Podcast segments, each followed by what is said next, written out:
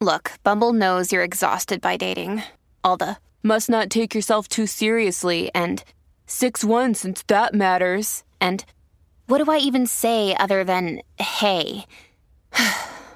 well, that's why they're introducing an all new Bumble with exciting features to make compatibility easier, starting the chat better, and dating safer. They've changed, so you don't have to. Download the new Bumble now. Another day is here, and you're ready for it. What to wear? Check. Breakfast, lunch, and dinner? Check. Planning for what's next and how to save for it? That's where Bank of America can help. For your financial to dos, Bank of America has experts ready to help get you closer to your goals. Get started at one of our local financial centers or 24-7 in our mobile banking app. Find a location near you at bankofamerica.com slash talk to us. What would you like the power to do? Mobile banking requires downloading the app and is only available for select devices. Message and data rates may apply. Bank of America and a member FDIC. This is Optimal Living Daily, episode 2003 What to Do About Those People Who Sidetracked Your Life by Chris Guillebeau of chrisguillebeau.com. And I'm Justin Malik, your very own personal narrator today and every day. This is a relatively short podcast, usually fewer than 10 minutes, where I read one article to you from the best blogs on the planet with permission from the authors. And on that note, let's keep this short, get right to today's post, and start optimizing your life. What to Do About Those People Who Sidetrack Your Life by Chris Guillebeau of chrisguillebeau.com. This article doesn't have much to do with travel hacking or unconventional work, and in fact, it will only apply to a minority of the people who hear it. If you've always had a great life and nothing truly unfair has ever happened to you, feel free to skip this one. There's lots of other great reading out there elsewhere. But for the rest of you, this one goes out to everyone who has had terrible things happen to them that weren't their fault. I had a list of examples here that I thought fit the subject, but then I took out the list because who am I to judge what is terrible and what is just bad? In the end, only a person who has been victimized, abused, or otherwise harmed knows the degree to which they have been hurt. So there are no examples, but if the shoe fits, you know what to do. Good people, bad things, what's up with that? It seems that bad things and good people tend to go hand in hand, and when the two meet up, we naturally want to know why. It's not fair, we say, as if this blunt observation could change anything. Entire books, eulogies, and sermons have been devoted to this topic, and yet most of them arrive at the same conclusion. We don't know why. But the fact is that all too often, the weak enjoy a show of force over the strong. It gives them a sense of power that they are unable to achieve through legitimate means. After becoming sidetracked from being hurt, some people fail to recover.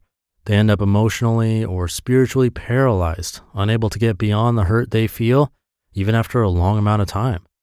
I don't believe there's a 12 step program to fix this problem. If something like that works for you, great, but if not, here are a few other ideas. Number one, don't be bitter, be neutral. What happened wasn't okay, but bitterness will end up hurting you even more. Number two, reevaluate your life.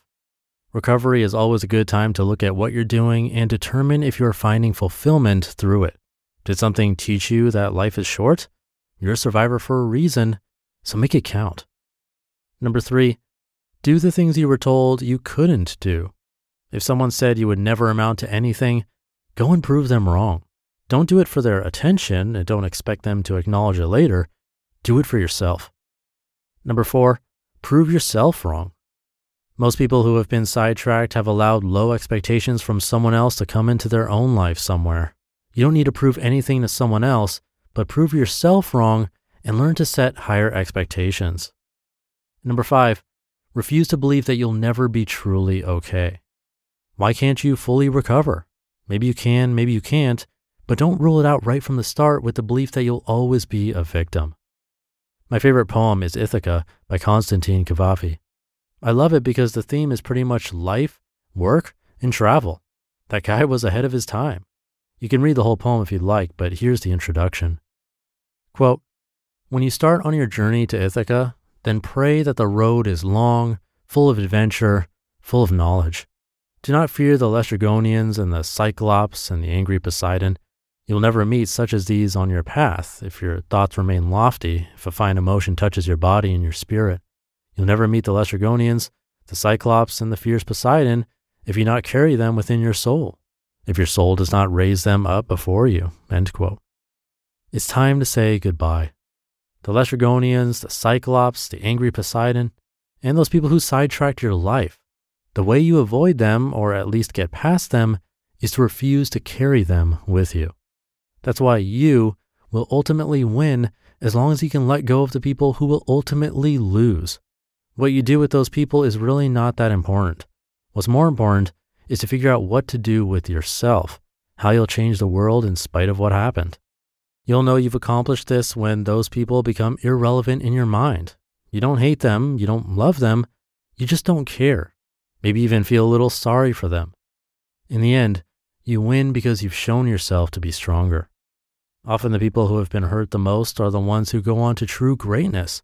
They've seen the other side and they'll do anything to make something better for themselves and those around them.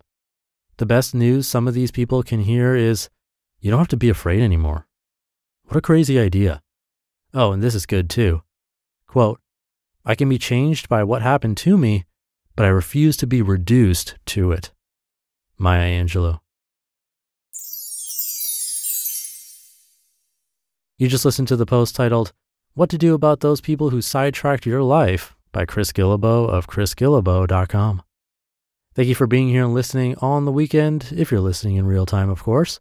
Have a great rest of your day, and I'll see you tomorrow as usual, where your optimal life awaits.